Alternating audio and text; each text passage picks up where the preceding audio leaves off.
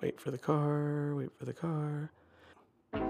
Hey, it's Ben Hernandez, and this is episode three of I've Been Thinking.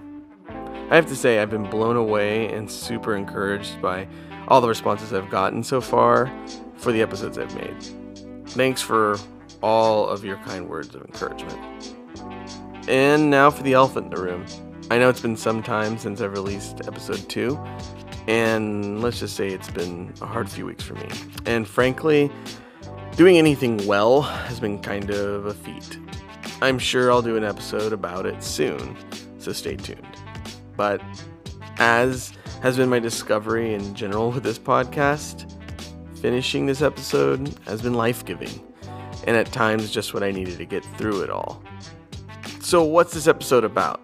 Well, in it, I'll explore what it means to be authentic and how being authentic in your actions, speech, and even to yourself has become harder and harder for many of us today. It's a topic that I've considered a lot lately, particularly, and I hope that even for a few of you, you find it meaningful. All right, enough chat. Here's episode three on authenticity. It used to be that you could take a man at his word. Every word had a clear meaning, it was literal. At some point, that changed. The idea of sarcasm has been around for some time, but the idea of ironically liking something into popularity, well, you have me and my fellow millennials to thank for that. So what's your name? My name's Sanjaya. Sanjay. Remember Sanjaya? If you don't remember, Sanjaya Malakar was a shy teen who entered the open audition for American Idol in Seattle with his sister. Now you you were inspired by Stevie Wonder. Yeah. Let me hear you sing some Stevie. He once cited Stevie Wonder as his idol, and he sang Wonder's signature song, Signed, Sealed, Delivered, I'm Yours, in his Seattle audition. Simon, what do you think of uh, Sanjaya? A lot better than your sister. America loved Sanjaya. Well, sorta. submitted this proposal. Vote and- Sanjaya! Is this about Excuse me, Sanjaya? No, it isn't. Could you- Vote Sanjaya! He ended up as a finalist in the sixth season of American Idol and gained national attention for controversially advancing to seventh place with public votes, despite being poorly received by the judges, in particular Simon Cowell. What had become painfully apparent was that people loved him ironically, because, well, frankly, it was funny. The interesting part was that a huge reason that American Idol got to be popular in the first place was that viewers could affect the outcome. But this was unprecedented. Ultimately, this feature of the show would prove to be a bug, as it made it easy and for some fun to make, if you're an American Idol purist, a mockery of the entire process. But making Simon Cowell look foolish is just the tip of the iceberg. For many of us, our love for irony goes even deeper, down to the clothes we wear, the music we listen to, to the movies we watch, and the words that we say. This makes identifying what the collective we like even more of a challenge. For everyone who, quote, worships the entire Michael Bolton catalog or loves that Dick Trickle shirt that they bought at Goodwill or has rickrolled their buddy at work, there is at least a few people who really genuinely love and appreciate those things. For one reason or another, we have built a popular culture around, for the lack of a better verbiage, liking bad things, disliking and mocking those that genuinely like or care about those very same things. This might be the echo chamber that I live in speaking, but for many of us, it's almost shameful to like some things if you're a certain type of person. In my case, I was fundamentally opposed to listening to top 40 music. If an artist wasn't a dead jazz musician or praised by a pitchfork, I snobbishly shrugged them off as bad and would make some elaborate excuse for why the musicality of most pop music was substandard and that I valued the musicianship of lesser known indie artists over that of artists that were readily available on the radio. I can even remember making fun of a song around someone that I later realized actually liked it. I believe I said that Kelly Clarkson's Stronger belonged on the soundtrack of music that would be played at a Curves gym to a friend who apparently used it as a daily affirmation of sorts. I felt bad about it when I said it, and if this offends you, I am truly sorry. But I'm not wrong, am I? Looking back on it, it was kind of absurd how many times I thought less of people for liking the wrong kind of music, even if it clearly meant something to them. All the while knowing that I had my own closet full of guilty pleasures that at points in my life I would have been horrified if anyone had found out about. Mostly because it was either way too stereotypical or, frankly, too popular. Case in point, for a period of time in college, I, not so ironically, listened to a lot of John Mayer. And I used to say it was because of a girl that I was dating, but I can admit it now. I was just a sappy dude, lost in love, who wanted a girl who was the life of the party, who swears that she's artsy, but could distinguish the difference between Miles and Coltrane. If you know those song lyrics, I see you, fellow Mayerhead. Taking a step back, I know I've generalized quite a bit, and I recognize that not everyone looks at the world the same way that I do. In fact, I know some of these people personally.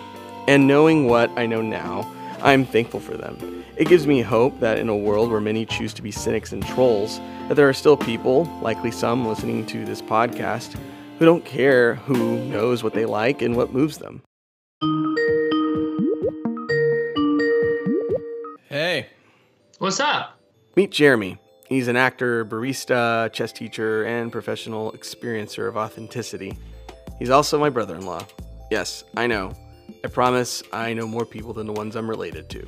I think the way that, like, myself and the my siblings learned how to express emotion and and react to things of beauty um, is in a visceral way because I can sit here and and and like recall memories of my father who when he is like listening to a story um, especially a story that's really impactful or a powerful thing that he's listening to and is very intently listening to it his face will start to take on the emotions of the story in the moment.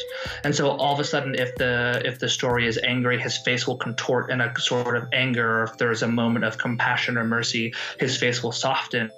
Um, and so growing up as kids we learned that uh, you interact with art um, not just with how it affects you mentally but also your body is participating in the experience which i think and so we were we we were he modeled a certain type of behavior that allowed us and gave us permission um, as young children and artists growing up that if something affects you and moves you, you don't have to just internalize it. You can also externalize it as it's happening. Um, and that's a very powerful thing that I don't think I realized I do now as an adult until like I look at it from a helicopter point of view because that's just how I react to art.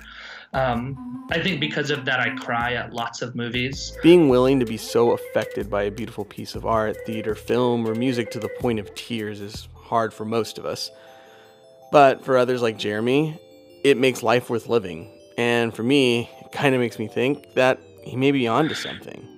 What drives me in my want to create art and to create stories is an innate desire to connect with others. And you can't do that in a disingenuous way, or people feel um, lied to or they feel manipulated.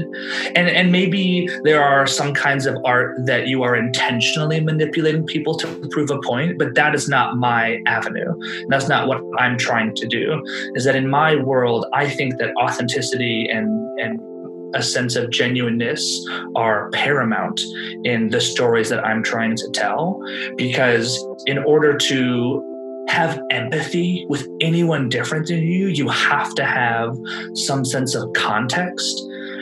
And stories and art are one of the most accessible ways to create context between people who are different than one another, which is why I'm such an advocate of the theater. It's one of the last bastions of art where you're asking groups of people to come and sit in a room to remove themselves from their cell phones, from distractions, from the world outside of the theater, and to sit and watch a performance or a piece of art.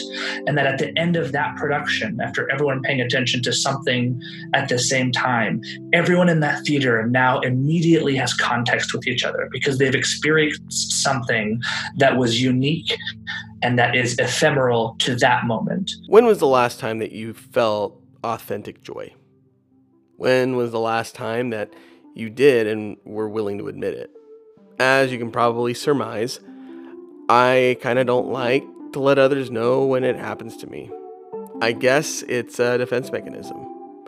Most of my adult life, these moments of pure, unironic liking of things only happen behind closed doors, and almost certainly only around select people. But despite all of that, I am still human. I'd always heard from other parents that everything changes when you hold your newborn child for the first time. Not so for me. At the time of my daughter Isla's birth, I was still a bit iffy about having kids. And even after holding her and looking into her eyes for the first time, I was still not really any different. Being a dad was hard for me for the first couple of years, and I struggled to find a true connection with that cute little poop monster. I was kind of ashamed to admit it. It was basically like she was my roommate, a roommate that didn't pay her portion of the bills, would make a huge mess, and had a knack for ruining my most intimate of moments. It had become my identity. Not good with children, but has one.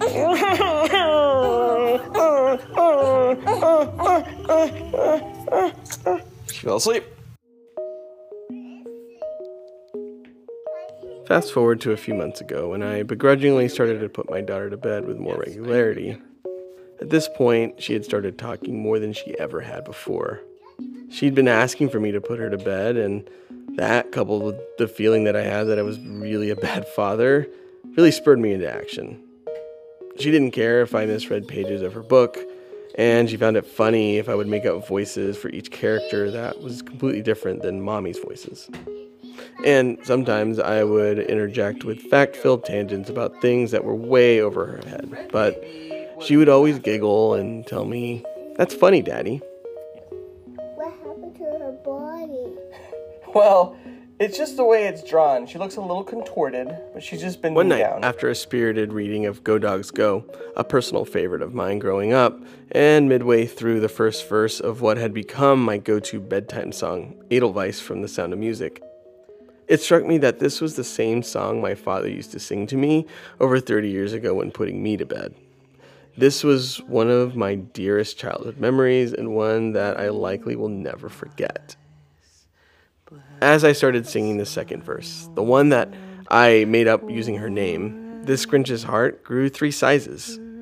While I still may enjoy my fair share of irony and may still occasionally snobbishly reject things for no other reason than being on brand, I can't help but question myself and be reminded of why I should keep an open mind. And now I say I don't really like kids, but I love mine, so don't ask me to babysit. Despite that, I can't be cynical or care about what parental image I portray anymore. I genuinely love my daughter. She brings me lots of authentic joy, and I don't care who knows it. Surrounded by love, may you bloom and grow. Bloom and grow forever.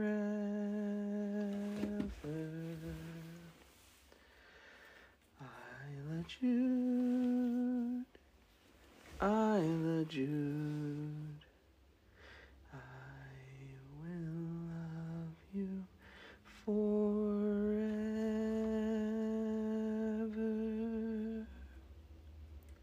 Night, night, Isla. I love you. Good night. Don't let the bed bugs bite. Pepper